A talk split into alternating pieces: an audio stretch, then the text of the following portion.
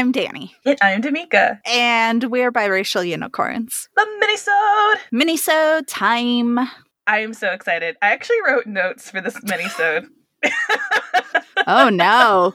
It's not even that serious. I'm j- I'm just being that serious about it. Oh no. I'm so unprepared. no notes. No, no. Somehow you will be more prepared than me. You'll just have like that the recesses and just be like, oh yeah, obviously, because I feel like this is something you are really comfortable with. Mm. Am I really comfortable with anything? Uh, I don't know, like late '90s sitcoms. Okay. I feel is like we'll see. We'll see. like you would get double jeopardy for sure in this. So All right. all right, I got my my phone because I feel like we need this because it's it's a rare condition in this day and age to read any good news on the newspaper page. Sorry, I get that was a little that was a hint. It was the beginning of the theme song of the 1989 to 1999 sitcom of Family Matters. Hmm. So, if you do, I, we're going to do 10 minutes, and if we don't feel necessarily feel comfortable at Family Matters, we can open it up to TV nerds. All right, 10 minutes. Let's do this. So, were you, I feel like there was like Full House, Step by Step, Family Matters, kind of in that same genre realm. Hmm. TGIF.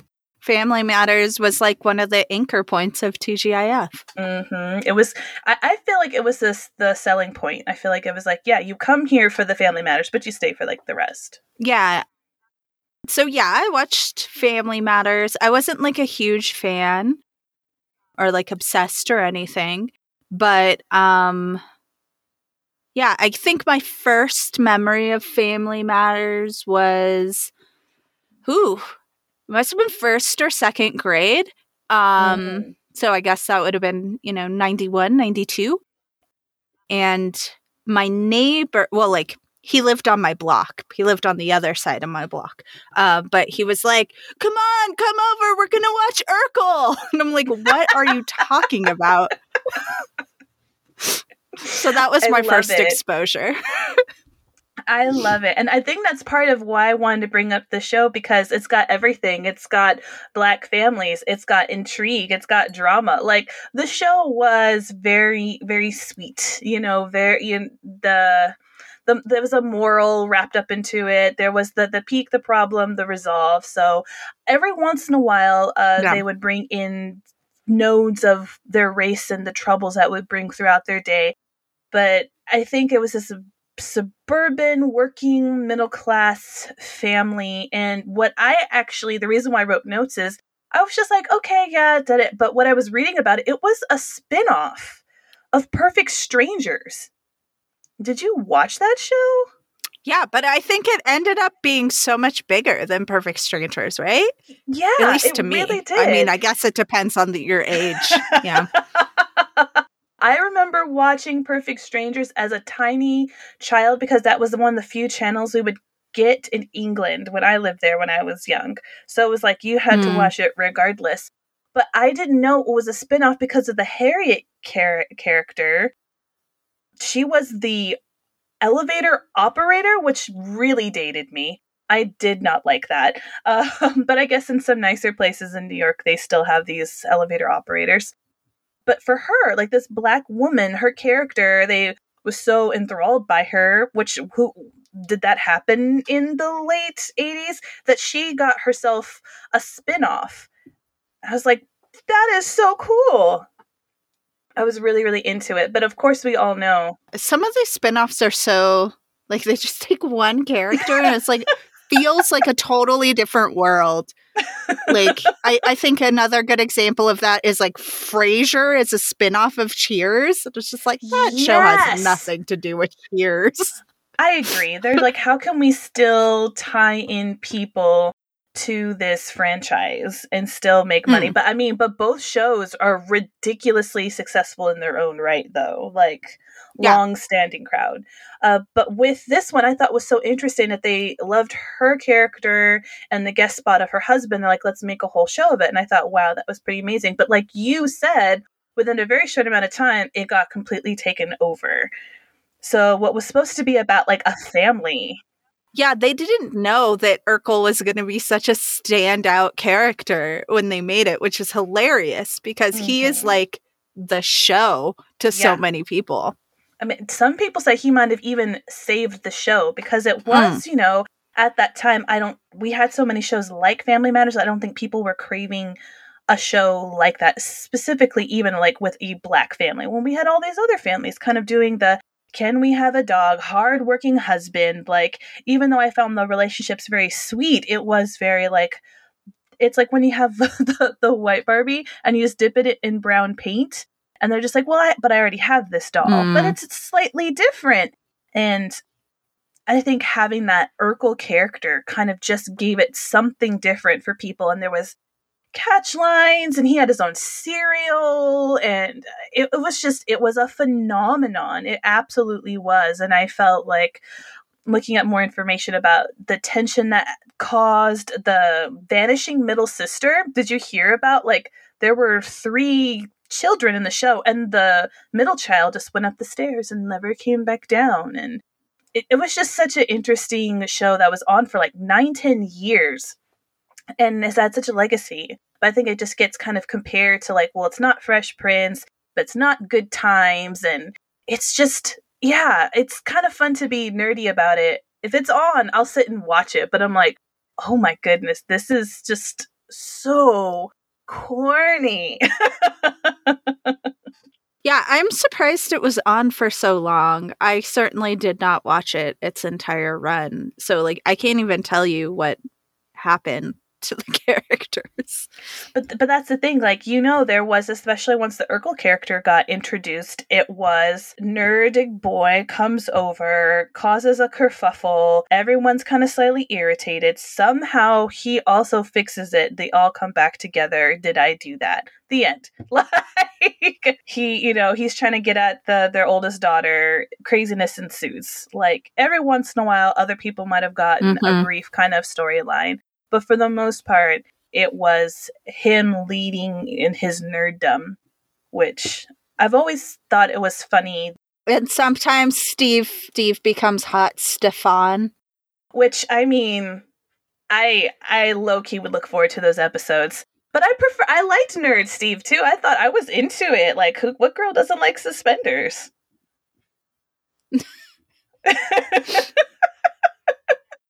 I liked it. He also was the he played a robot. He played of his like a female drag version, I think of his cousin Ethel Ethel. Like, oh my gosh, that was always that was such a trope of of that era. Wasn't like, it? It's so cringy. It Ugh. is, but we just accepted it. We're just like, oh yeah, like every every show needs to have this the male dressing up as a female relative. Like you don't have that. So mm. he had that and I think so he played multiple characters on there. I don't know, I the the character the, the, the gentleman who played Urkel, like he he should get his props because at the same time that kind of like what do you play after that? I mean, he got bit roles for the most part after that, and I think he he's done voiceover work as well. But I think it's hard for that particular genre once you got into that role. Like, how do you ever get out of that? Mm. But it, and it was also a different time. Like moving out of TV into film was like very difficult back mm-hmm. then. Whereas now there's like less of a divide. And if anything, like TV is almost like more prestigious in a sense um, because these like serialized mm. shows, the way that they are. But like sitcoms were not like you would have these people who are paid a lot of money to do sitcoms, very, very successful sitcoms, but they would all have even the best of roles, they would all have a hard time moving into a different role following a sitcom, it seemed like. Mm-hmm. Well, I think they when you write these characters, and especially we talked about how long these sitcoms will go, how do you separate like I think about Full Full House and the guy who played uh, Danny uh, Tanner, the main character. Bob Saget he, like, had a full on. Yeah, he I know because not only was he that guy, but he was the America's Funniest Home Video. So Mhm. he kind of went on and did a, a little bit more raunchier comedy and kind of No, he, went it wasn't that he. because he had It wasn't because he didn't go on and do that. That's what he did before Full House too. Like Full House was just this is that what he was anomaly. beforehand? Yeah, Mm, and so for for us, like it's like wow, but we can never see him outside of this realm. So it's like for him being, as you're saying, his most his his bread and butter was shocking and ruining of the character. I remember they're doing like a roast of him, and it was just so. I'm like, my gosh, that is so difficult. That has allowed you to have this privilege in his this life, but it does stunt you and that there's a lot of people in that role i mean the the saved by the bell the character of dustin diamond who played screech who just passed away recently he kind of had that that Yeah. nerd trope as well like very geeky very Mm. nerdy and he never got out of that and that was really like damaging to himself and uh sorry that was the timer and we're ignoring it as usual but how once again it gave them this this popularity and it gave them financial stability but then after the show finishes like what what are you and i think there's just that that kind of theme of that particular genre a little bit Mm, yeah, yeah, I think so. Yeah, I don't even remember Jaleel White. I was like, what is his name? And it just came to me. I was about to say, I don't even remember that actor's name. And then I remembered Jaleel White. bravo bravo. No really good actor. And like i said the things that i have seen him in since i really enjoyed him. But to say that you do not automatically associate him with that character despite your best efforts is really hard. Like that is that's a lot of discipline.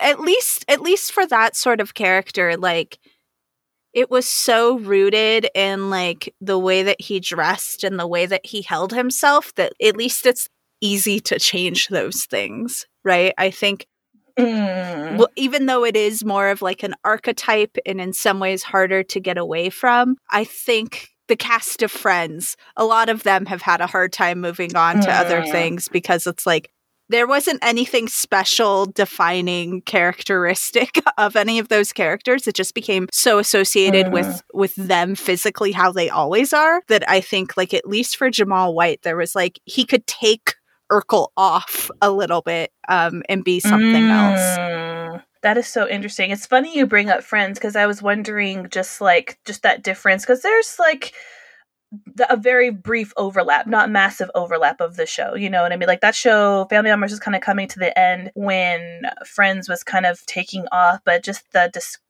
the difference in money. So they were on the air for a similar amount of time, but by the end of it, the Friends were making like what a million per episode or something of that nature, Yeah. something ridiculous. Something crazy. And people yeah but the cast of family were making anywhere between 3000 to 7000 depending on where they were per episode during that time. Like we're like which was a lot of money. Don't get me wrong. It's a lot of money per episode depending on who you are and what you ask but i just think like that huge jump in in salary and who you ask. I think even frasier was something similar like by the end he, they were getting so much money per episode and thinking about like definitely ooh, not like, friends level though. Friends was like Yeah. insanity for such a mediocre yeah. show.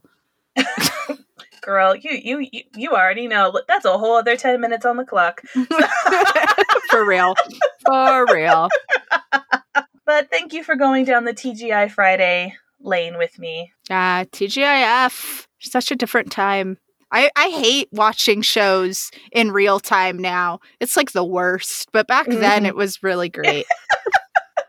it was like you look i remember actually legitimately like looking forward to it it like the weekend could start now with Yeah. that that was a marker of like it is the weekend now and we yeah i can't i can't do real time girl i tried watching like mtv the other day on real in real time with the commercials and everything i felt so old i couldn't i think i literally Yeah. got up and was like i can't I will say I am watching WandaVision and those drop on Fridays. It's not exactly the same, but like I watch it on Friday night. So I guess it is kind of my TGIF is WandaVision. oh But I'm also like, I would I just want to stream these. I'm like not used to watching things slowly.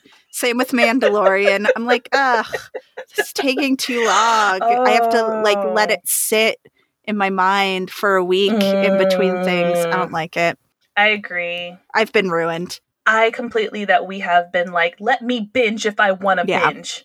Yeah. That's how I felt about uh, Picard. I was greedy. I'm like, you need to give me all Picard or no Picard. I'm not going to sit here and wait. But I sat there and I waited. All right, let's wrap this up. We'll be back next week with a full episode and in two weeks with another mini-sode. Mm-hmm. Peace. Out.